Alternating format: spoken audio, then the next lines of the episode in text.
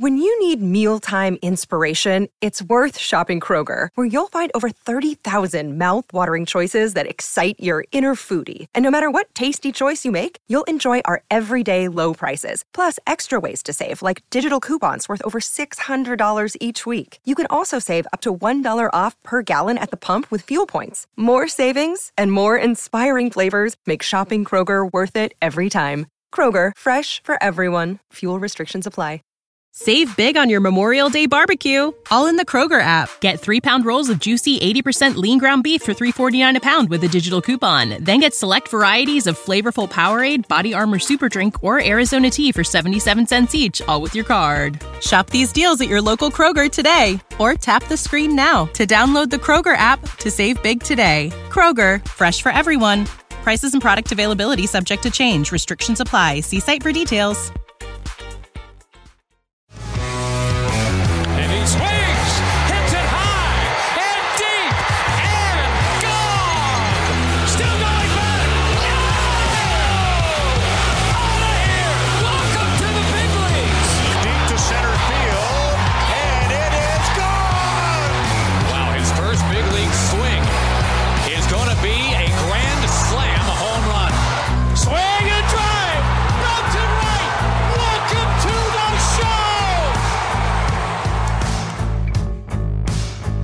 New episode of the call up, and we are talking about some under the radar prospects, but even more so in a way where you can almost get buried at the top of the minor leagues a bit more than you can get buried at the bottom of the minor leagues. It sounds super counterintuitive, but that's the way it is. I'm Aram Leighton. He's Jack McMullen. Minor league free agencies upon us. So we're going to talk about a couple minor league free agents. And that kind of sent us down the rabbit hole of hey, even the guys that re-upped with their team, or even the guys that aren't going to be free agents until maybe next year, we should ID some of these because I've talked to some folks that play in ridiculously deep fantasy leagues that love the the edge of being able to find a guy that's going to get a little bit of time maybe next year. But beyond that, these are the players that can really help you in a pinch. And if you, you know your favorite team has a couple guys go down, these are players that either one can plug in and help you, or two uh, could perform enough to end up being a, a little throw-in piece in a trade or something like that. But AAA, for some reason, Jack, you could speak to this a little bit better because you're in it like as much as anybody. I do have a theory that it's like almost easier to be forgotten there than at the lower levels if you're putting up like a slightly above average season. Yeah, because you know, you think about it. All right, third baseman for the Memphis Redbirds. If he has an 850 OPS, what's going to happen? Like Nolan Arenado is playing third base every day for the Cardinals. Oh, you want to flip him over to first base? Well, Paul Goldschmidt's there. You want to try him in a corner? Well, Jordan Walker's there now. Th- there's nowhere for that guy to get up. And, so he- and he's probably 25 and doesn't have like sexy prospect intrigue. Exactly. And and you don't have Cardinals Twitter clamoring for this guy to get to St. Louis. It's like, hey man, just stay at AutoZone Park. And at the end of the year, we're like, well, this guy had an 850 OPS and the big league team sucked. So what happened? Um, it is the hindsight blessing that that fan bases have where they can just look at the AAA numbers. But I think there are a lot of teams like that. And really, I could probably count on one hand the number of teams that can reward that kind of guy. Um, and chances are they're in the cellar of their divisions. Like Yeah. winners don't make that move to go grab the 24, 25 year old that is putting up an 850 OPS. They go grab a Luken Baker who's OPSing 1100 and drove in 99 in what, like 80 games or some shit, like crazy. But y- you have to be over the top performing in order to get that shot. And and so we're going to try to identify either the guys that even if they're not over the top performing, like hey, they've got some interesting underlying data, or they just look good in the games that we saw. Where I think they can still be contributors. I mean, we talked about Davis Schneider, right? And and that's a guy that you know we were highlighting early last year, and, and at times I think even before that. That's a guy that was probably viewed as somebody that needed to go absolutely nuts to get a big league opportunity and did but had never really gone nuts up to that point. And once he got the big league opportunity, it translated. So there's certain players where you just need the opportunity and it might translate. You mentioned that most of these most of these situations for upper minors guy to get a chance, it's usually a rebuilding team, and that's 100% true. But what's also interesting is that you just have chaos on some rosters, and like the Rays are a perfect example of that this year.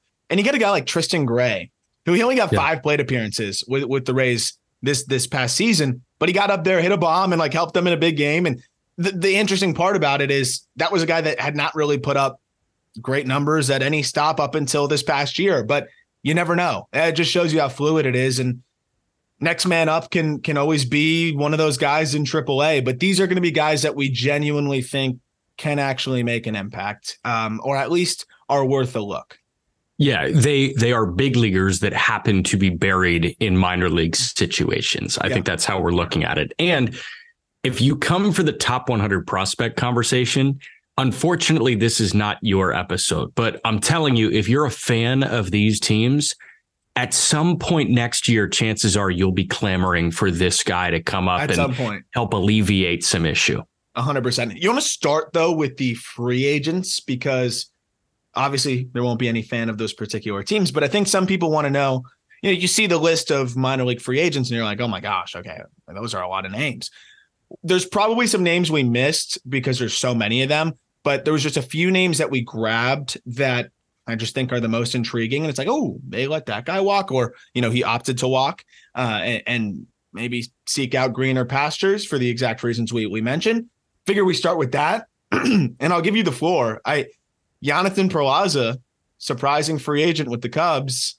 Uh, there, there should be teams, according to, to Jack McMullen, he should have his pick of 29 ball clubs for whatever minor league deal he wants. Yeah, maybe 30. Like maybe the Cubs are are back in it. I, I found it fascinating because Nelson Velasquez got opportunity after opportunity with the Cubs and he ended up being traded to Kansas City at the deadline. Nelson Velasquez is a big leaguer uh, moving forward, right? And and Velasquez was a little underwhelming in his big league opportunities with the Cubs, but he got up on a depleted Royals team. You know, this is a rebuilding team that was looking for corner power. So if Velasquez is sought after like that, why isn't Jonathan Perlaza, who OPSed over 900, sneaky swiped, I think, 20 bags or around 20 bags, was a 2020 threat He's built like a freak, a fire hydrant. I mean, he is one of the thicker bodies that I've ever seen in AAA. And he's got a well rounded game.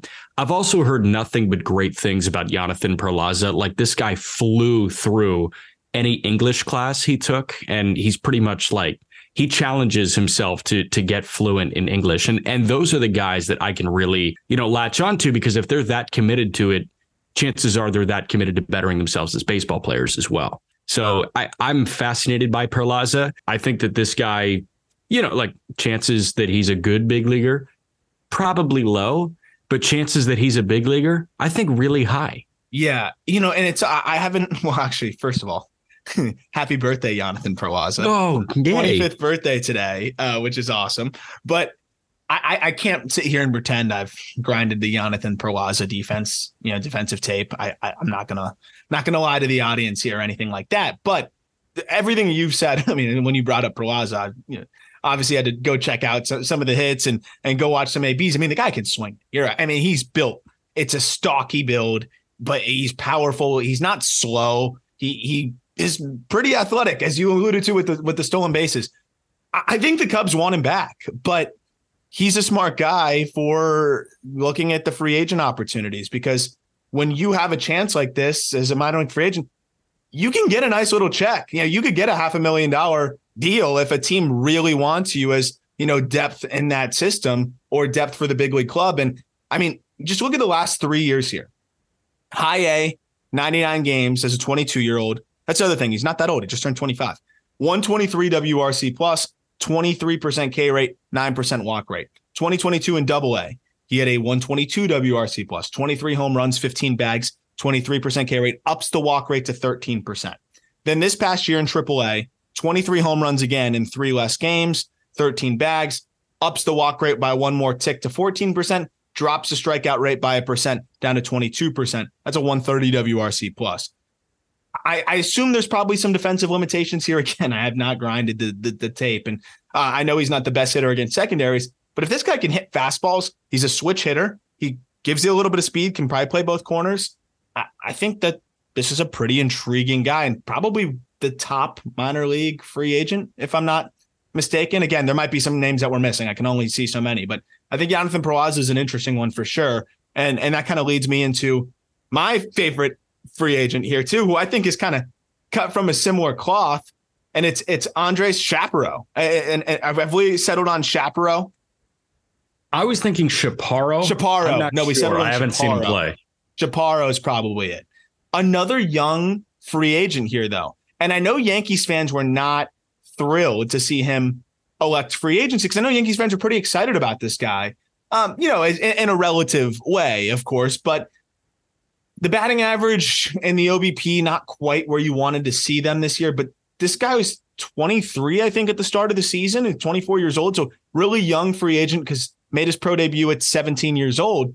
But he went nuts in double A last year, 64 games, posted a 158 WRC plus, 19 homers. And then this past year in triple A, it wasn't bad by any means, 25 homers, only a 90 WRC plus because offense is, you know, was so high in triple A this past year. But a 775, you know, OPS is not bad at all. Walked at an 11% clip, struck out at just a 22% clip. And I, I think this guy can really hit. So it, there's going to be whiff there's going to be some questions about where the heck he's going to play, and I think that's the big issue. Is it's he's limited to first or third, and you know that's that's obviously puts more pressure on the bat. But this guy had a 90th percentile exit velocity of 106. He popped Damn. some 112s, 113s. He might even popped a 114. Like it's plus power easily, and he hits the ball in the air a lot. Only a 35% ground ball rate, so it's bat heavy. But a 24 year old who can still maybe make some improvements and already is showing some monster power I think uh, this is another guy that's going to get a couple hundred thousand dollars uh, on a minor league deal. Yeah, and the question is definitely defense, and that's probably why I side with Perlaza because I've seen him play an adequate corner outfield, and I know that he can play center as well. Uh, Chaparro, yeah, it's a corner thing, but it's a corner masher, like a corner infield masher. Yeah. Um, you know, if if he's your third string first baseman, that guy's valuable where he's waiting in AAA. And if a guy goes down in the first base or DH spot, and typically those guys do at some point, um, he gets a shot. So I, I think it's great. He's also like far and away the youngest guy that we're talking about here at, at yeah. a young 24 years old. Exactly. And that's why I'm like, I think something could click for him, right? He could start making a little bit more contact, or all of a sudden, you know, the the offensive profile becomes a little bit safer. It's definitely a guy that I'd be identifying if I was, you know, with a team and you know looking to just try to find a diamond in the rough. One other potential diamond in the rough that you know I, I do think will have uh, plenty of suitors is Robert Perez Jr. Uh, he was mm-hmm. with the Seattle Mariners. This is the youngest guy we're going to talk about uh, because he's the only one that's you know hadn't played in AAA at all. Rare to see a, a minor league free agent this early, but another dude that's signed really, really, really young. And uh, Perez, massive year in 2022. Uh, and then I saw him out in the Arizona Fall League after that. Uh, and there was a lot of hype around him after what he did in you know low A and high A. I think it was 92 games with a 120 WRC plus and 20 homers in low A, and then continued the success in high A by posting a 193 WRC plus in 35 games. Uh, it was just a really, really, really good season for him. But then he gets to double A, not quite as good of a year, but it wasn't like it was some complete disaster. 23 years old, making the jump to double A with some swing and miss concerns. Yeah, there's going to be some acclimation process. Still hit 16 home runs, 93 WRC plus, but struck out 30% of the time and walked just seven and a half. He hits the ball real hard and he's young. And I think there's some questions defensively, as that's typically going to be the trend here on a lot of these guys, uh, limited to probably first base or a mediocre corner outfield. But again, you're giving me a 23 year old, big, strong, some track record of success, and you know, it wasn't bad in double A. As another guy that I think a lot of teams will be interested in. Yeah. The the only concern, and I don't know how validated this is across all 30 teams, but a 30% K rate in double A translates to what at the major league level. You know what I mean? No, like I know, it, and that's why you're you're signing him to a minor league deal, and you're you're just hoping he can yeah. continue to progress. But yeah, it's, when you thirty, you know what it is, chase and end zone whiff, it's going to be tough. It's the Mason Martin thing, and and we talked about Mason Martin before we hit the record button. But Mason Martin is now a minor league free agent, and this guy like. He's the son of a bodybuilder. He looks the part and he hits the ball at crazy EVs and he can get 20 to 25 homers if he plays, you know, 140 games in a minor league season. But like it's a 30 plus percent K rate. And does that jump to 40 if he gets a big league cameo? Like there are just a lot of concerns with with those really high K rate guys in the minor leagues. Yeah, and and those are the guys I'll take a flyer on. Hope they can you know piece it together a little bit offensively, and and if not, move on to the next one. Robert Perez did hit a home run 482 feet this past year, by the way, though, which is which is crazy. So now back to affiliated ball, or at least players that are you know currently with an affiliation. Yeah. We got one more free agent. Oh, do we have one more free agent? Rafael Lantigua. Oh yeah, I forgot. Okay, Rafael Lantigua. You, you, this was a, a, name from you, but I did actually dig him up right before. That's how I knew he was a, a free agent before we recorded. And then I forgot. Now you remembered. Uh, Lantigua Blue Jays, really good year. Great year. Great year. Slash 305, 425, 469. He drew 98 walks in 129 games. So this guy was walking like nobody's business. He swiped 28 bags. Um, had 40 doubles. He, like Homer's not going to be a big part of his game. He had a career high 12 and then he stopped in the minor leagues. But this guy, 40 doubles, hit 300 with an OBP over 420. And he's a minor league free agent. That was in AAA as a 24 year old. Like, yeah, that works. That it works. And it's he's 20, yeah, 20 now 25, but five eight, you know, smaller guy, small zone, chases at just an 18% clip. Surprise, surprise makes a good amount of contact. Like he's just a scrappy player. Uh, I, again, the guy that I need to watch a little bit more uh, of the defensive tape, but he got action in left, third, uh, right, second. I think even plugged into center. This is a super utility type of dude for you. Um, that I think has some intrigue. A super utility guy that can get on base and and steal a handful of bags. I think he stole more than a handful this year. Did you mention how many he stole? 28 bags, yeah. Oh, yeah, 28. Yeah. I mean, that's that's an intriguing player and another guy that I know teams will love to have for depth purposes in AAA. Oh. Now with affiliated ball are guys that are currently with a team. I want to start with probably a guy that's been one of my favorite under the radar prospects for a while now, and I'm just going to continue to talk about him until he gets his big league opportunity with the Cubs or with somebody else. But Jake Slaughter, this is a guy that I just feel like does not get the respect he deserves and is so much more athletic than I think anybody would think when they look at him. But then you see this guy go and he can run into baseballs. He can also motor. I, I, again, does not look like he's nearly as fast as he's going to be, but he can move and just continues to put together great seasons eh, or at least really solid ones. 2022, he started in high A, Mash through there, gets the bump up to double A and destroys that to a 142 WRC plus at 293. 20 homers and 28 bags in 86 games. Then this year in triple A, this past season, 104 games, 22 homers, 16 bags. The strikeout rate went up a little bit and something to monitor, but still in the palatable range at 27.5%, walk 10.5%. But again, you see the the power, the speed. He's a he's a solid defender at third this is a good player. Like this is a player that I actually do think could come up and through stretches be impactful uh, and, and, plug in. If he doesn't, he doesn't. But I do think that this is a guy that could plug in and, and be impactful. And at 6'2, like 240, 230, it's crazy yeah. how fast he can move. Yeah, and he can play first, second, and third. Yep. So he's got defensive versatility. Um, each of the last two years, he's had an 100 point jump from batting average to OBP, and he's slugging around 500. He slugged 514 in 22, 483 in 23. So, you know, when you want to ID OPS guys, like we've talked about it, Max Muncy is an OPS guy. There are a bunch of other OPS guys. Edouard Julien is an OPS guy. Jake Slaughter's an OPS guy. He's going to get on base. He's going to slug.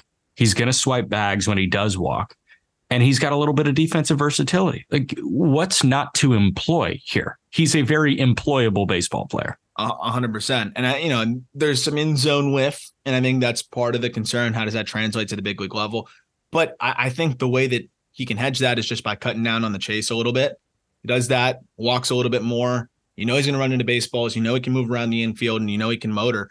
I, I think that this is a dude that ends up in, in some sort of spot making a either making a debut this coming season, or it could be a guy that you know, gets ID'd by another team that needs some depth or, you know, like a Royals type team, like we see who just kind of seems to collect these kind of players like Infinity Stones and see if any of them can can stick. He is Rule Five eligible. Uh, I don't know if he's going to be someone that gets picked because of the swing and miss concerns, but there there there's some intrigue there. I'm sure some teams would have conversations about him. Yeah.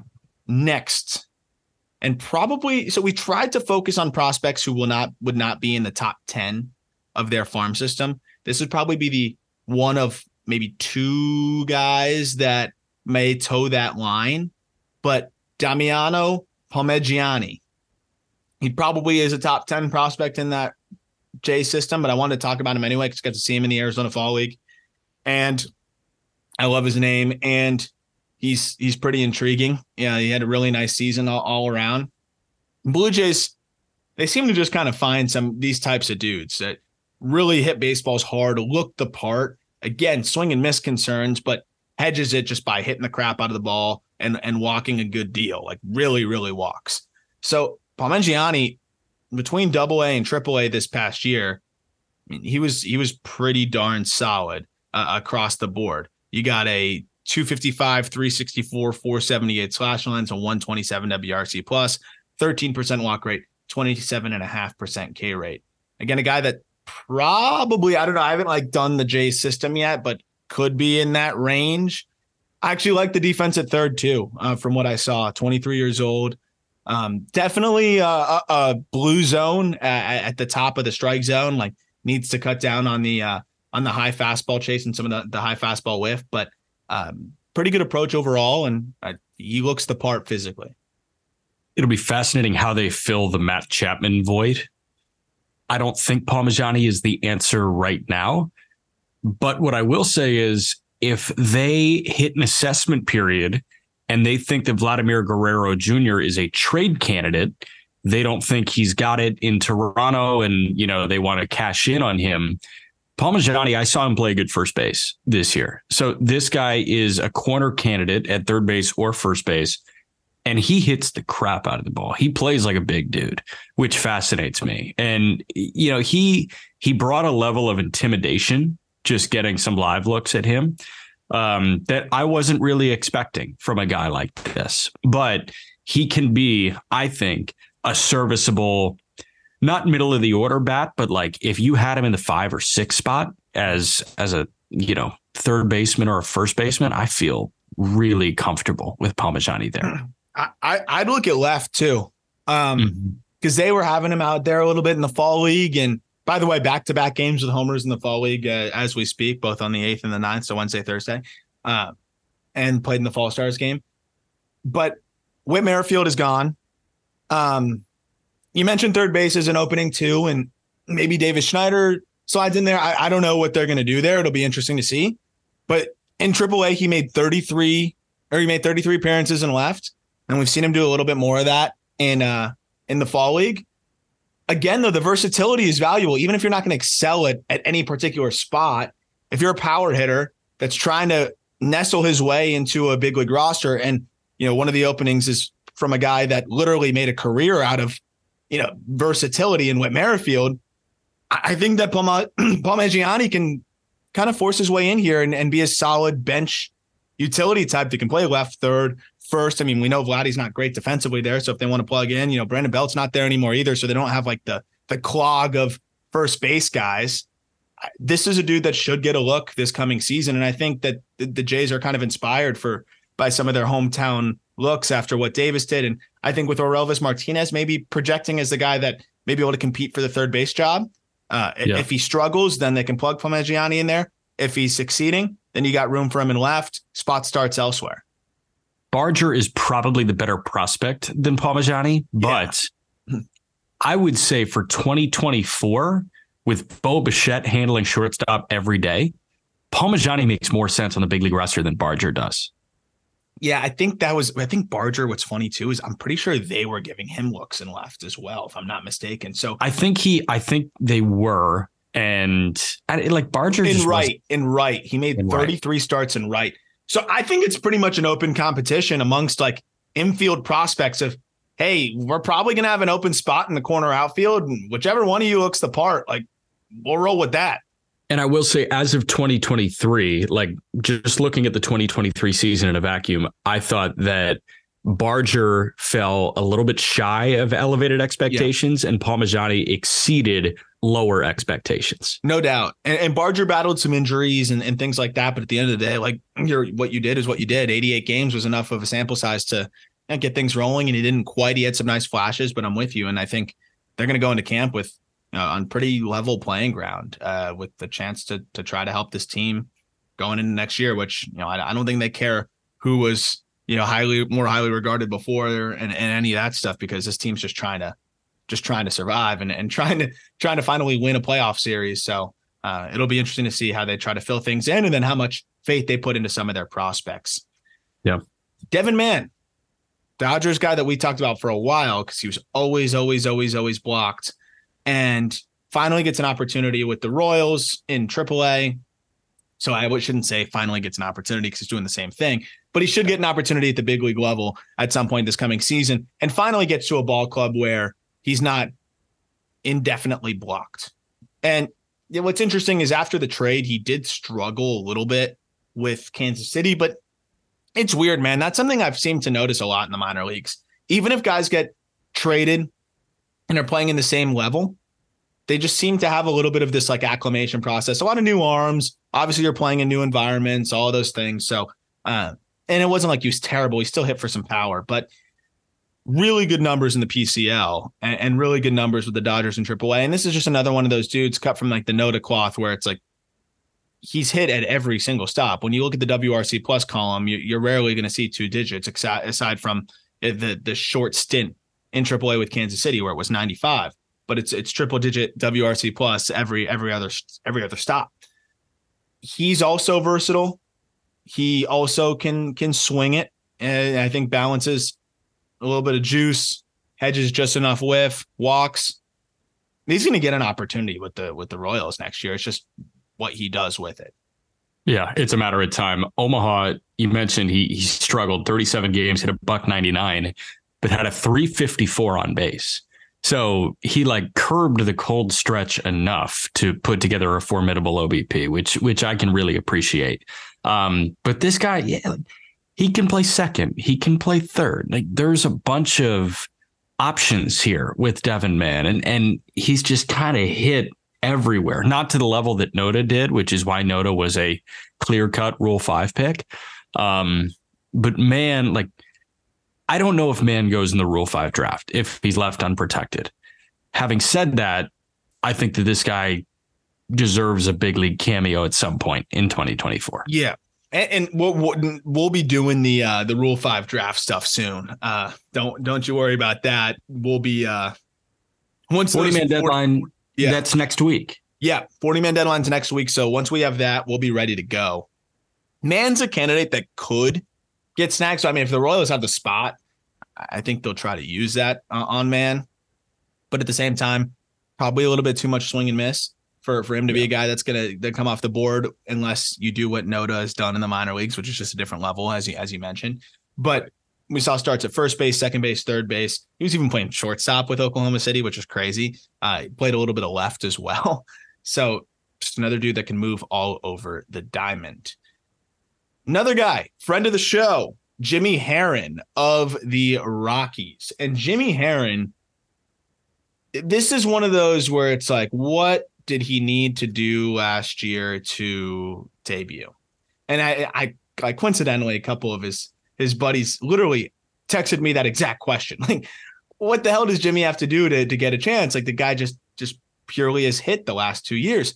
And you know, I understand that the PCL is it's it's a place where your numbers are going to get watered down and you, you question how it's going to you know translate to big league success but his big league home is would would presumably be colorado right? Like it would presumably be a place where he of course will see the ball fly and carry and it's not much different than his home field of albuquerque. But getting into the slash lineup? first, yeah. Yeah do, do you have a slash lineup? Because i've got the pcl average yeah so, so like I, I have a slash lineup i'll read it to you and then we'll go pcl average Okay. 296, 395, 498 slash line, a 13% walk rate, a 19% K rate, 19 homers, and and 33 bags on 38 tries. So I don't have um like you know average homers, average RBIs, all that, but I do have the average slash line. So what does that OPS come out to? What did the OPS, OPS comes out to 893.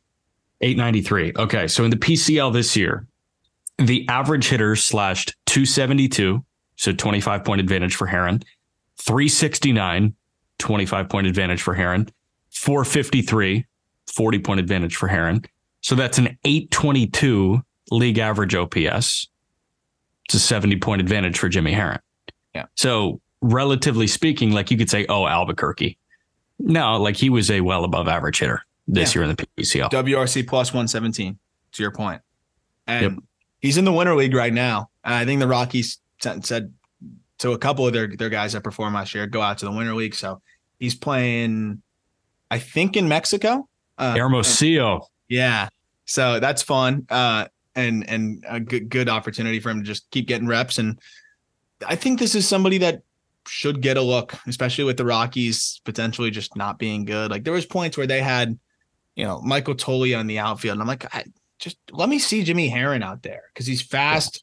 He he makes a lot of contact. He he walks, and is he gonna produce a ton of power? Probably not, but he produces enough. He gets the ball in the air and it carries, and we've seen him put up decent home run output. And this is a guy that was a third round pick by the Cubs. Uh, this is a guy that's performed you know, at, at different stops. He's just been hurt a lot through the years. So Herron's a, a guy that I we've we've talked about in Rule Five previews, stuff like that, and I, I- he just hasn't done anything but hit. His teammates love him. He's a good player. He's well rounded. He can play all three outfield spots. This is somebody that I hope gets a shot this coming year at 27 years old, who really has done everything he can do. some some really good teammates on the Naranjeros de Hermosillo. Uh, Carter Kieboom, Alfonso Rivas, and the legend Tayron Guerrero, reliever that was throwing a billion miles an hour. Yeah, Marlins legend. Marlins legend, White Sox legend. That's a good one. That's a good name. Next, Zach Deloach.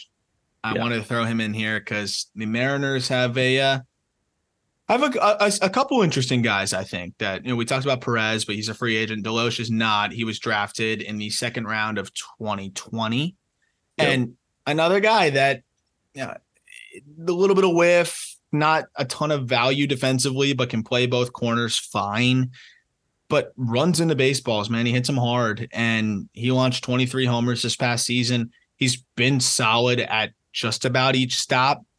And is he performed to the way that maybe you hoped your second round pick would? Maybe, maybe a little shy of that, but 30 doubles, 23 homers, kept the strikeout rate under 30%, walked around 13% of the time. This is a dude that probably deserves a little bit more shine that just hasn't gotten it. Um, he he can hit the ball just simply. Yeah, there were a bunch of guys, not a bunch, but there were some guys that got up with Seattle where it was Deloach or Cade Marlowe, Deloach or um, I don't like even a Haggerty, right? Like it, it there are spots where Deloach could have fit into a Mariners lineup. Yeah, and those guys night. are just more dynamic, you know. Yeah, exactly. That's the difference. Yeah. So it, it's a matter of, I guess, the right guy going down for Deloach to get his shot with Seattle. Um, he shouldn't need to be added to the 40 this year, being a 2020 draftee. I think it's the 19 draftees that get added Yeah, this year. So, yeah, it'll be um, it'll be interesting to see if he does get the shot. But these are the guys that we wanted to identify, guys that are quote unquote blocked that can probably play their way up, a la Davis Schneider. Yeah, or or be the third piece in like a package for for Yep. a trade or something like that. Because uh, there's again a rebuilding team. If if that's the third piece in a deal, and you're telling me you'll throw Deloach in, and I can audition a guy in the outfield immediately as a third piece in a deal, like sure, Sure. why not? Guy that might end up being that is is Blaine Crim of the Rangers because in terms of underlying data, Jack, this dude might have the most intriguing. The the the, the data that could actually translate the most to big league success. And Crim, I mean, he had a big year. And we could talk about hitter friendly environments, all that good stuff, but he had a really big year uh, offensively. And you want do you have the slash line in the WRC plus up in front of you? I don't have the WRC plus, but I have the slash line. All right. Can you read the slash line and then I'll contextualize it with some advanced data? 290, 385, 506 is an 891 OPS, 31 doubles, 22 homers, 85 driven in. And oh, by the way, he was one for one in the stolen base department. Yeah. Perfect. I, the first baseman definitely stuck there, definitely all about the bat. He's like 5'11, 200. But most of these guys that like perform, especially in the PCL and stuff like that, you don't see them get big league opportunities despite the big offensive output because some of the underlying data is so concerning. Zach Deloach would be a perfect example of that, right? He's 75% zone contact, bad numbers against breaking balls. We're talking about him because the numbers are good and he hits the ball hard and he still should get a shot.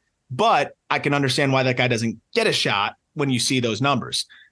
This guy in Blaine Crim, I want to see him get a shot because contact rates are above average. 90th percentile is 106. He doesn't Damn. chase. And the numbers were there. The swing itself is is really clean and efficient. And and he's just when you need mealtime inspiration, it's worth shopping Kroger, where you'll find over 30,000 mouthwatering choices that excite your inner foodie. And no matter what tasty choice you make, you'll enjoy our everyday low prices, plus extra ways to save, like digital coupons worth over $600 each week. You can also save up to $1 off per gallon at the pump with fuel points. More savings and more inspiring flavors make shopping Kroger worth it every time. Kroger, fresh for everyone. Fuel restrictions apply. Save big on your Memorial Day barbecue, all in the Kroger app. Get three pound rolls of juicy 80% lean ground beef for $3.49 a pound with a digital coupon. Then get select varieties of flavorful Powerade, Body Armor Super Drink, or Arizona tea for 77 cents each, all with your card. Shop these deals at your local Kroger today, or tap the screen now to download the Kroger app to save big today. Kroger, fresh for everyone. Prices and product availability subject to change. Restrictions apply. See site for details dude that I think could just end up mashing. Is he going to be a war accumulator because you know he doesn't have a position? Yeah, I don't think he's going to be a war accumulator. But if this is a bat for me off the bench, platoon piece potentially that can just get up there and run into baseballs, I'm interested. He hits lefties even better. Uh, 900 plus OPS against lefties. I think that this is a big league bat in some capacity. 26 years old, by the way. Damn. Yeah, man. I mean, it's hard to jigsaw my way to him getting an at bat with the Texas no, Rangers no, no. in 2024. Almost, so it's not almost happening. no way. There's almost so, no way. But again, like if that's a guy that could be a supplemental piece in a deal, I'd be all over it if I'm a team because I'm like, hey, this dude could actually swing it enough for us to, to be a sneaky piece here. We see it yeah. all the time, especially at uh, first base, those like offensive driven positions where you know people just just ignore guys uh, because they assume they're just never going to hit enough at the highest level. But yep. the underlying data is intriguing enough. Next up is a guy that kind of fits on the other side of the spectrum, but I know you love uh, Junior Severino, who look, there is no doubting the power of Junior Severino, who just re-signed right with the with the Minnesota Twins. So Severino, uh, obviously the Twins didn't want him to walk, and he feels like he has a path to maybe some playing time with this ball club. And, and that I love seeing that when a guy performs in AAA and then re-ups with the team. One that's kind of telling me, hey, this guy feels like he's got a better path right here than he does somewhere else of one of the 29 other teams, which says, hey, he sees a pretty direct line here. And two, the team obviously still having interest in him and buying into what what he is doing. So those are two encouraging things. Severino is a switch hitting just monster. There's a monster that can play first, he can play third, he can play uh, I don't know where the defense is really best. Probably first. He's not. Don't uh, care. I, yeah, we don't care about the defense, right? We are here to talk about the power. And I have his spray charts up, dude. And there's like a couple balls that are almost off the entire map that they that they provide for you here. Yeah. And it's a 485 home, foot home run that he hit on like July 26th. And then there's a 467 that he hit early August. I called one of them. Uh, can you see the opponent? I I might have called the 481. You didn't call the 481. Okay, maybe 467. There's a couple 460s. Was yeah, it a righty or a lefty one? Yeah, I don't remember. I called one of the 460. Oh, here it, was it the Roansy Contreras one? Yes, it was. He took so that, that was ball. only 430, but he hit that 112 miles an hour. That's right. Yeah, I I remember him just taking a ball to the stratosphere. Yeah. Um, That'll qualify. he hits taters. Like that's just what this guy does. He was under 50% in his stolen base rate. He was 3 for 7. He had 17 doubles. He doubled that number in the homer department. 17 doubles, 35 homers. Do you ever see that? This guy wants to hit homers and he hit 35 of them this year between double and triple A, and that resulted in a 900 OPS. He may frustrate the old guard. Don't care. He's going to give a team 30 homers in triple A this year. Yeah.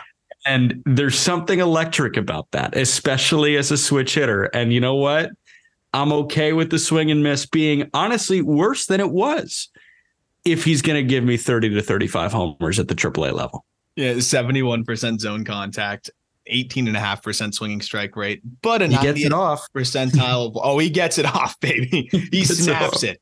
He snaps it. And that's all I want. Like, okay, realistically, Severino's never going to get an opportunity to be an everyday guy.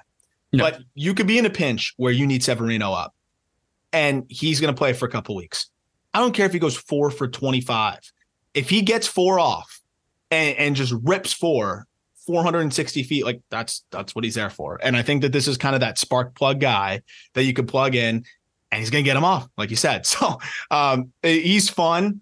And worth noting, it was his age 23 season. So if he can make a marginal gain in the chase rate department and then somehow hedge some of the whiff, who knows? Maybe you got a bench power bat here, but he's just fun and we have to still talk about him. Yes. Next up, we got Isaiah Gilliam, Seattle Mariners prospect who also just re upped with his ball club. Uh, so another similar situation here. Gilliam's a guy I honestly have not seen a ton of, but I think had kind of a sne- another switch hitter, sneaky decent ear, and ultimately there's a reason why they kept him around. But another dude with plenty of whiff, like, eh, like a very fair amount of whiff, but doesn't chase and hits the ball really. That seems to be the trend here, right, Jack? It's just guys that hit the crap out of the ball and whiff too much, and you're just hoping that you pick the right one that ends up whiffing a little less. Like, I, I So- feel like that's that's a big trend of these minor league free agents, or, or just underrated upper minors guys. This dude's six three as a switch hitter, 220 pounds. Talk about 90th percentiles. 108.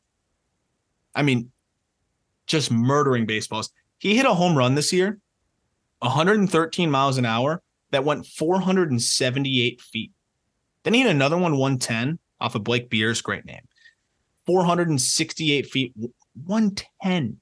Then there's another one, one more for you, off of Travis Adams, 116 at 450 feet. Like, I'm willing to find out if this guy can make a little bit more contact. So this is one of the guys that I'm just like, he's 27. How's he not gotten a chance yet? He spent 2021 in Somerset, 100 games. He had a 740 OPS. He had only 11 homers, but he swiped 26 backs. 2022 split the year between double and triple A with Cincinnati. This guy had an 860 OPS, 18 homers, 13 for 14 in the stolen base department. And then this year, he splits the year between double and triple A with Seattle, 25 homers, 25 bags, and 890 OPS. It's an every year thing where he's going to give you speed, he's going to give you crazy juice in spurts, and he's going to get on base enough to, to be valuable every day in a triple A lineup. Is he an everyday big leaguer? No. Is he already 27 years old? Yes. Does he deserve a shot in the major leagues? I think so. I think so too. And when you can hit the ball like that, and this is a big athletic dude, those are the guys. And I'm like, I want, I just love, I'd love them to just at least have a big league spring training here where they they can have big leaguers around them, get their hands on them, and and sometimes it's just one little thing clicking for these guys. Again, they don't need to make elite contact. If they can make kind of poor contact in terms of rates, they'll be productive as hell because you can't teach this kind of power. I, you just can't teach it. So I mean, th- he's up there. Like he's 70 raw, like 70 raw power with bordering on like 75. Those are guys that I will sign to my AAA ball club every day of the week. And if he strikes out 35% of the time, so be it. Like that's fine. Then he stays in AAA. But there's always the chance that something can click. And those are the guys that sometimes can come up and, and have a nice couple weeks for you uh, and yeah. fill in. Going to the pitching side now, we got to start with one of my favorite underrated guys. It's it's to the point now where I think if anybody anybody listens to this show, um, he's not even underrated to them anymore. Uh, but Evan McKendry yeah. just really just continues to get outs. He's just a get outs king. Uh, the ERA slightly inflated in AAA uh, after the trade, but and he was traded from Tampa Bay to Milwaukee. But I actually really liked this snag from Milwaukee because uh, is he a guy that's going to be a fixture in your rotation? No. But Evan McKendry is a guy that I, in an emergency spot start, uh, need someone to fill in. I know he can give my ball club a shot and, and he can go in there and give you a quality start. And he was pretty much a quality start machine in a lot of ways over the last couple years. Is he going to miss enough bats at the big league level? That's that's probably the question. But McKendry fills up the zone. He he has a nasty cutter. He also mixes in this this funky changeup. It's a unique release point, just unique shapes on his pitches, and uh, it just keeps guys off balance. And, and hitters that I've talked to have faced him have said it's just a weird at bat. Like you, you don't feel overmatched. You don't feel like you're you're not going to hit. You can't hit him. But when he lands the strikes, the fastball for a strike 75% of the time and dots it, and it has this crazy carry, and then he's got this really nasty change off of that, and then he can bore this cutter in on you. He's just a massager. And sometimes those guys are are great depth to have. I I likened him to a Bryan Hoeing with the Marlins, and I know mm-hmm. that Hoeing had some ups and downs, but I mean that was a guy that it sounds crazy. Bryan Hoeing helped the Marlins go to the playoffs because he pr- protected them from a lot of extra bullpen games by going three, four innings out of the opener. And I think that's something that McKendry can do for this Brewers club, which may be kind of starved for pitching. We were going to talk about Robert Gasser, but he's too good to be considered an underrated upper minors guy. Robert Gasser is probably going to be grabbing one of the spots in the rotation. They're going to need a little bit of depth in there. And I wouldn't be surprised if McKendry gets a little bit of action. Evan McKendry has thrown 343 minor league innings. Um, what do you think his strikeout to walk rate is? A good one is what three? What what is it? What is the average strikeout to walk right now? I'll tell you right now. In the, I don't want to do the 2023 International League because that was ABS. So I'm going to go to good ones like two and a half average strikeout to walk rate, um, yeah, two and a half, 2.3, two and a half, two and a half at the major league level. Four and a half for Evan McKendry, 4.43 strikeouts for every walk. In his minor league career, he's striking out a hitter per nine, 8.7. He's walking two hitters per nine.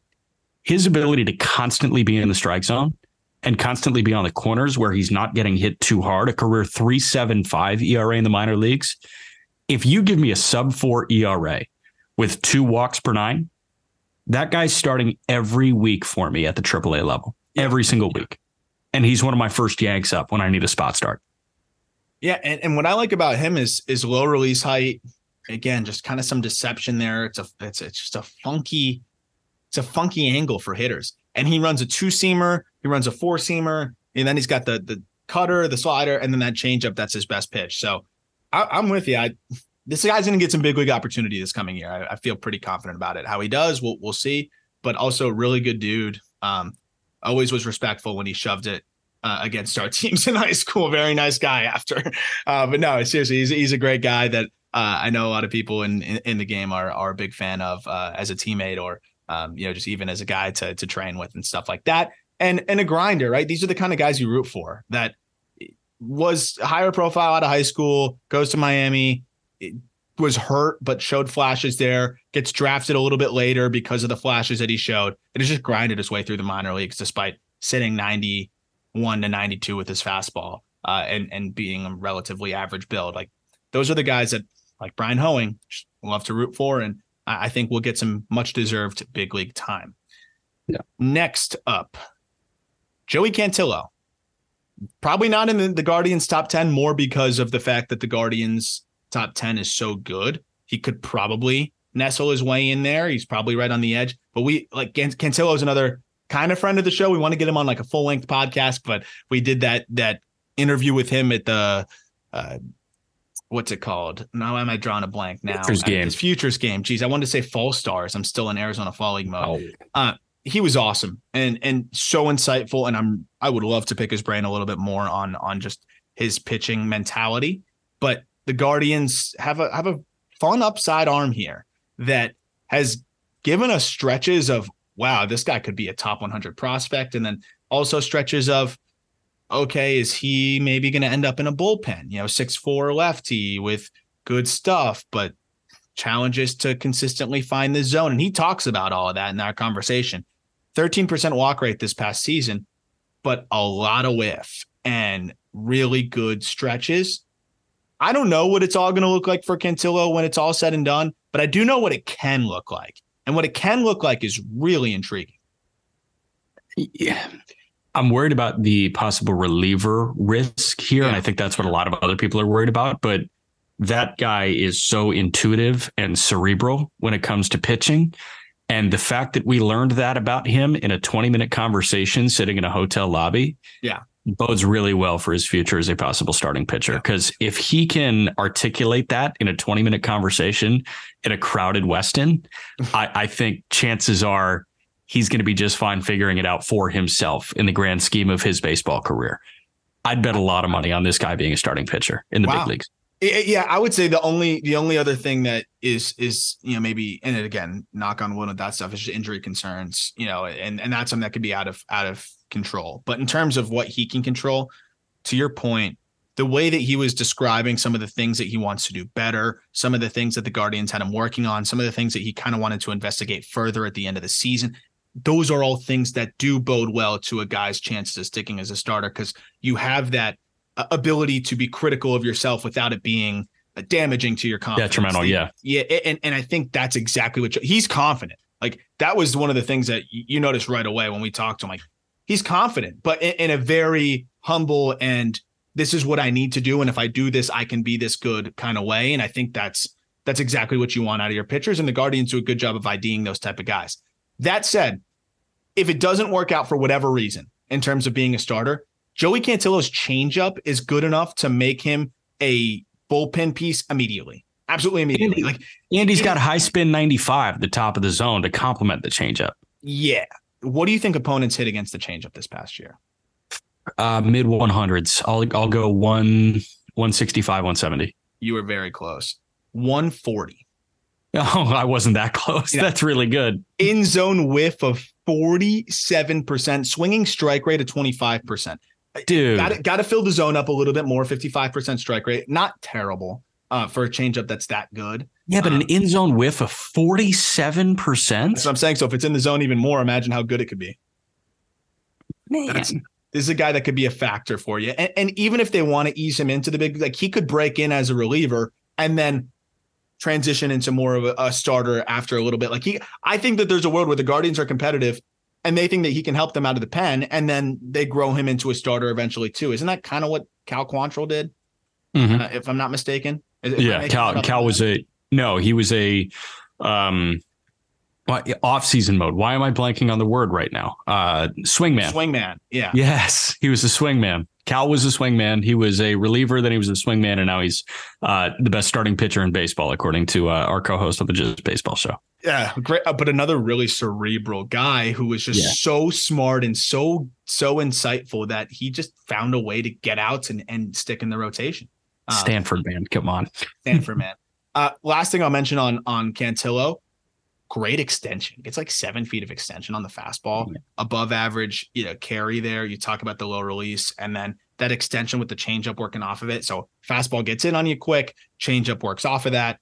You got an uncomfortable at bat right there if if if you're facing him. Staying in Cleveland, Tanner Burns. I know you like Tanner Burns. Tanner Burns, I feel like is just the classic right-hander who gets overlooked.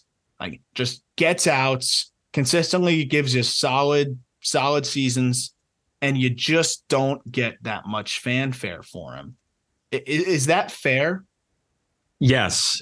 If I'm not mistaken, he has to be protected. I don't think he'll get protected. No, And I you- think- you don't think he gets protected. I think this guy might be a Rule 5 draft He does have some first round pedigree here, though.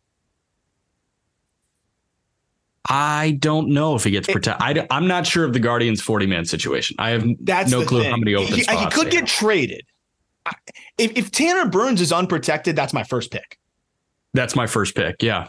More so I know he walks than guys. Thad Ward. I. I know he walks. Yeah, there's no way he's worse than Thad Ward. It'd be like the the Thad Ward. I'm phoning in the pick before the the draft kind of thing. Because the difference with Tanner Burns too, slider is disgusting. Like that's his one plus pitch. He's got he's got some other intrigue, but I could plug him straight into my bullpen and then hope he develops into a, starter. But I can protect him there and not have to worry about sending him down. Slider was a great pitch for him. Fastball has great characteristics. I I actually love that you put Tanner Burns on here because now that I'm looking at some of the pitch data too, again, Okay, so dude, they're right at 40 on the 40 man roster. Let me uh God, I Let can't me- wait for the 40 man deadline. It's like my Super Bowl. Who are they going to leave off? And then we start the, the the the Rule Five preview. But just while you dig that up, dude, so is- Tanner Burns averages 20 inches of IVB. It's a high release point, but not like egregiously high. It's a 5.9, so it's like slightly above average. But 20 inches of IVB on the fastball. Opponents do not hit that pitch well. Sub 200 average against that. Sliders now, dude, he would be my number one pick in the Rule Five unless somebody else shockingly gets left off. They have exactly 40 on the 40 man roster, and they need to protect Daniel Espino, Burns, Jonathan Rodriguez, Dayan Frias. Who you? Who else did you say? What was that, Espino, Jonathan Rodriguez, Dayan Frias. bro? I'd almost, I'd almost leave Espino unprotected. Yeah, you can't. Like, You like, you like legally can't, but like, I, if you want to take Espino and th- and throw him in your bullpen, he might be coming out of there throwing seventy two. Like, go ahead. And, and I hope that's not the case. Again, Espino is one of my favorite pitching prospects, maybe ever. Uh, besides Yuri Perez, when when I was watching him and, and seeing some of the pitch data there, it was it was outrageous. But I mean, that guy's been thrown in two years. they added Rodriguez. This is going to be interesting. What they will do though is they'll trade him. I- I- that's the difference. I think he's too valuable. To like Blake Hunt just got traded. Was it for much? No, we talked about that, but he got traded for something that was worth more than hundred thousand dollars that you're going to get from a team. If if the forty man deadline's coming by, they'll trade him. Like they'll get they'll get something decent for him, at least a lower level flyer. So, yeah, that's a name to watch because going back to the numbers, for whatever reason he repeated double. I don't I don't really know why. I don't know. And And he wasn't a full time starter. Yeah, I Yeah. would say they had him working out of the pen. So I mean, command again has been kind of an issue for him. Thirteen percent walk rate, walks about four per nine, but that was really a newer issue at the double A level. If he can click with the command a little bit, again, the fastball shape's fantastic. The slider's really good. Those two pitches make him a guaranteed seventh inning man for me at the big league level. I, I confidently think that, especially with everything ticking up. I think he'll even easily be a setup man. But this is a guy that could also stick as a starter. So this is your classic swingman type. I, I would trade for him also. Like if they're if they're gonna try to salvage whatever they can get, if they can't find a 40 man spot for him, I would give up a, a lower level flyer for him in two seconds. And I, every team in I baseball- love that I had. you'll Yeah. get you'll get every team in baseball. Oh, we need pitching, we need pitching, we need pitching, we need get guys like this and see what happens. Uh, You can't teach some of the stuff that Tanner Burns does. That's why he was I first round pick. I love that you're buzzed on the Tanner Burns Kool Aid right now because I've been buzzed on it for a while. Dude, the data's nice. Yeah, it is. It's Give me really a good. five eight release height, five nine release height with 20 inches of vert. Like I, I, I He's see- power, your man. brain Like, was calculating those metrics. Yeah, that's how you you knew all along. oh yeah, You saw Facts. that. You just you I saw, saw the, you saw the IVB relative to the release. You you saw all of that. he is. He fits my billing of bully ball pitching. Well, I will say there's a there's a specific trend, and this is where like you know people talk about the eye test and things like that. There's guys that you use certain adjectives for to to me, and I almost know what I'm going to see in the data most of the time. Sometimes there's like outliers, guys that just almost like catfish us a little bit, but there's Yeah. guys where you're like, oh, like the the fastball is like really jumping, like it's bully ball type, and usually it's going to be like a, a, a high carry, lower release point type of pitch, and I'm like, I'm in. So like, yeah. there, there's guys that you just almost unconsciously process that, and like the commonalities between that is is interesting. But no, you're spot on with this. I think I think with the right yeah, the right opportunity, he could be in the big leagues next year. So we'll see if somebody tries to snag him or if Cleveland finds a way to make room another way on that ball club. Here's a guy, honestly, I'm not even going to pretend I have much on at all. You added him. Kai Wei Teng. Yeah. Floor is yours. Uh, he's fascinating. He is Giants double A. He somehow kind of worked his way to a four and a half this year um, between double and triple A. 126 innings, punched out nearly 12 per nine, struggled with command, but had a mid fours. In Richmond, that is a pitcher friendly environment. Sacramento is hitter friendly, and he got better in Sacramento. Um, experienced the ABS five and a half walks per nine. I worry about the command, but this guy has proven that he can throw a shit ton of innings. He threw 136 innings in double A in 2022.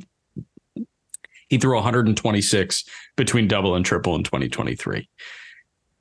Add in that he's punching out 11 per nine at pretty much every stop. He threw 95 innings in Eugene in 21. He was striking out 13 and a half per nine. Shit's weird. And like weird shit gets you to the big leagues. Oh, and, oh, yeah. and I think that this guy somehow has enough weird stuff to figure out a way to get to the, the big leagues. It's it's odd because you see how many innings this cat has thrown, and you're like, oh, I don't want him to be a reliever. I want him to eat a ton of innings. But there's got to be like two pitches in there that can make him a serviceable reliever. Yeah, no, you got a reliever this guy, but it could work. Um, dude, you're not going to start if you're throwing your slider 44% of the time. But that said, that slider is nasty, nasty. He throws it 44% of the time and held opponents to a 140 batting average. Like eh, that's his primary pitch, and you hit 140 against it. Throw him in a pen. 28% in zone whiff, 35% chase, 22% swing and strike rate on that slider. Sign me up. You put him in a pen, that fastball ticks up from 93 to probably 94, 95. Looks like a big league reliever to me. Just whether he Here can throw go. enough strikes. That's what I got for you. Yeah, that's uh, it's a fun name too. I'm I'm in also it's like a funky like high three quarters weird delivery. Yeah, Luis Guerrero is a guy that throws fuzz with the Boston Red Sox and definitely an underrated arm because he's only 23 in AAA. And I mean, when he is anywhere near the zone, good luck. Really, I think the biggest competition for Luis Guerrero is Luis Guerrero. And it's similar. It's like the hitters and the pitchers, the same thing, right? It's like great stuff. Where's the command? You know, big power. Where's the contact? Guerrero had big whiff numbers on three pitches: his fastball, his slider, and his changeup he has closer stuff. Fastball is sits 97, touches triple digits, but you know, you, can't walk 15% of batters. That's it's gonna be hard to succeed that way. However, stuff's crazy. Yeah. He is what double A this year. He was under five walks per nine or under five hits per nine. Yeah. Like, again, yeah. It's like the only competition for him is him but that's hard to fathom. Um, no, we saw him in the futures game. We are like, who is this guy? And then all of a sudden he was throwing 99 and it's like, oh, I've known Luis Guerrero my entire life. Yeah. Yeah. No, I, I remember when he was uh, put on the when we did the futures game roster preview, I was just like, throws fuzz. That yeah. That's yeah, that all I got is throws fuzz. Uh, it's a little dead zoney, which can hurt him sometimes, but made some adjustments to kind of get that a little bit more, you know, a little bit more vert on it. But it is a little dead zone ish, but the slider and the changeup are nasty, and and you can get away with dead zone in the upper 90s to 100 miles an hour. Uh, hey, this is a potential reliever for them this year. I mean, we know they need arms, and when you look at what he did in AAA, I thought he settled in decently. Like the ERA is inflated because he had a, a couple eh outings, but he also had a couple really nasty outings, like struck out the side against Syracuse, a couple others where you, you looked really solid. So uh, we'll see if the, the command can kind of come together. He's still, you know, it was his age 22 season, which is which is worth noting. Yeah. Another reliever, Andrew Magno. And there's probably a bunch of relievers we could have talked about, but these are like even more under the radar relievers because I, I'd love to highlight some of the other guys that we've talked about in the past. And you could talk about like, like a, Anthony Maldonado. Maldonado. I was I was trying to highlight Maldonado. I was trying to figure out a way where I could do that without being redundant on this podcast. Yeah, but we I think talk about everybody him like every that- week. It's it's egregious that he has not gotten an opportunity. yeah, it's crazy. But Magno, Tigers, lefty, low 90s, heater, nasty slider, kind of the same thing. Um, command questions. Welcome to the story. Got nothing to add. That that's exactly it. Like nobody hit against him this year, but you know he beat himself sometimes with the walks. But all in all, put in a sub two ERA between Double A and Triple A. Yeah, low release height, 5'11. What's interesting is lefties and righties struggle equally. So this isn't like a lefty specialist. This is a guy that can come in and, and, and get hitters out from either side of the plate. Yeah. Jordan Leasure was traded to the White Sox in the deadline time this past season. Leasure's got loud stuff. I saw him out at the fall league, so it was it was fun to be able to kind of see see why they would go get a reliever, and it's easy to understand why. Like in a trade package, this is a guy that's going to be in their bullpen this coming season. There's a reason why he's out at the fall league. Leasure averages 98 with the heater and has a pretty good slider, and that's it's those two pitches: upper 80s slider, upper 90s heater. Here it is. Try and hit it. Um, but really, it's I think the fastball is his best pitch. It's 97, 98, flirting 99, and 19 inches of IVB, relatively low release height, slightly above average extension. That's a fastball that's just going to overpower hitters, even at the big league level, and I think should give him a pretty high floor as a, a big league reliever. Yeah. 48 and a third innings this year between Double A Tulsa, Triple A Charlotte after the trade, 79 punch outs in 48 and a third innings. And then he goes to the fall league, eight and a third, 13 Ks, two walks. So he kept the walks in check. He walked four and a half per nine this year, um, but 13 and a third with Charlotte, 23 punch outs, eight walks. Like he's a strikeout savant, and the White Sox are looking for guys to add to that bullpen and bolster it. Um, they have a good one in Santos moving forward. How many young guys can you ID and keep there? Um, you know, it, it was fascinating because a couple years ago you were you were looking at Codi Heuer as the closer in waiting. I think Santos is probably the closer in waiting, but Leasure has He's got closer stuff. setup stuff. Yeah. yeah, yeah, he's got he definitely has high leverage stuff. Um, and then last but not least, probably a guy that does border on the Yankees top ten now. We'll we'll see. But Richard Fitts finished the year in Double A, or sorry, played this whole year in Double A, and finished in Double A. Uh, Yeah. but had a really nice season. And this is a guy that you know we were talking about trends of being better than you were like at any other level as an amateur. Uh, This is pretty much what Fitts did too. His collegiate career ERA was a five two three, and then he shredded through the competition uh, for most of the the 2022 season. Once he got up to high A, you know, he struggled a little bit low A, and then something just clicked for him in Hudson Valley. And then this past year in Somerset, 152 and, and two thirds innings, 163 Ks, only 43 walks, pitched to a 3.48 ERA, just really solid stuff across the boards. Uh, good, good all around arsenal too. Quality fastball in the in the 93 to 95 range, plus slider. Uh, mixes in a changeup and a cutter and a taste breaking curve. Fitts is bordering again on that like too good to be considered on this, which tells you how solid he is. This is a potential solid number four, number five starter, I think, for the Yankees. It's just again, do they ever actually give these guys a chance or do they end up trading them? Yeah. He's probably the the fourth best starting pitching prospect with the Yankees, which is why we're talking about Yes, him, right? Because yeah, it is what you got Thorpe, you got Hampton, you've got um who else are we taking ahead of him? Will Warren probably. Will Warren. Yeah, I was thinking those three. yeah.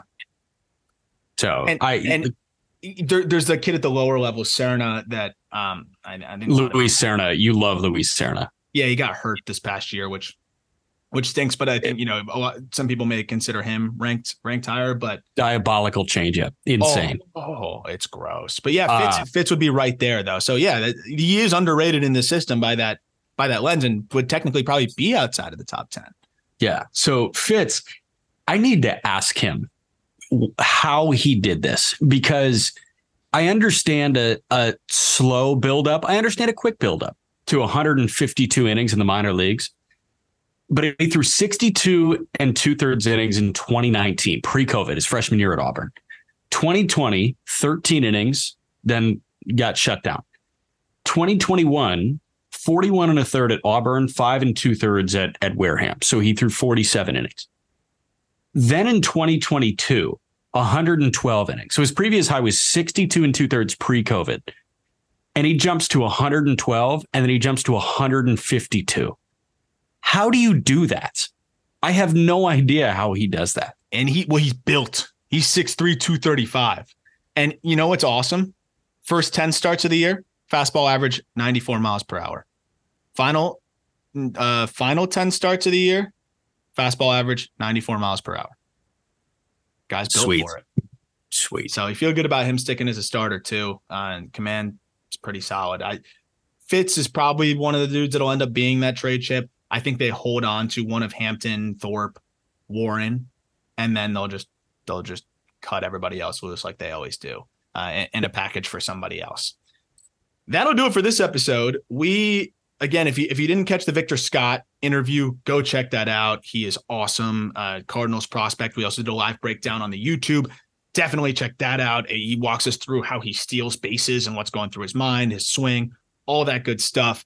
Next week we should have a conversation with Eric Brown Jr. And then week after that, we're hoping for uh, Graham Pauley uh, once the fall league is done. So we should have a nice little guest list going through this entire offseason here. Next top prospect list, by the way, the Rockies. So we will be doing the Rockies top prospects.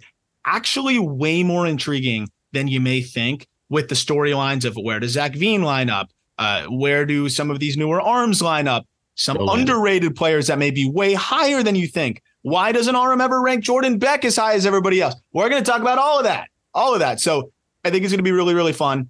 Uh, looking forward to that. If you can leave a rating and help us grow. What was that? Was that the Benny Montgomery hitch? Yeah, I did the Benny Montgomery. Yeah. The, why does Benny Montgomery continue to hitch? We'll talk about it all. Uh, but that'll do it for this episode. Keep- Stay tuned on the Just Baseball show. A lot of fun stuff in the offseason over there. Uh, and if you could leave a rating, we really appreciate it. Thank you for listening. Talk prospects with you next week. Have a great week.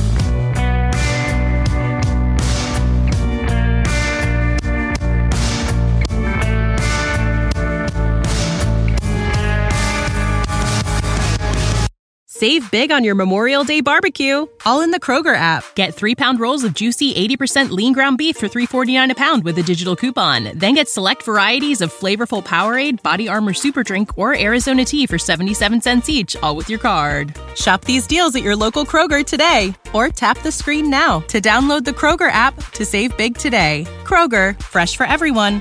Prices and product availability subject to change. Restrictions apply. See site for details.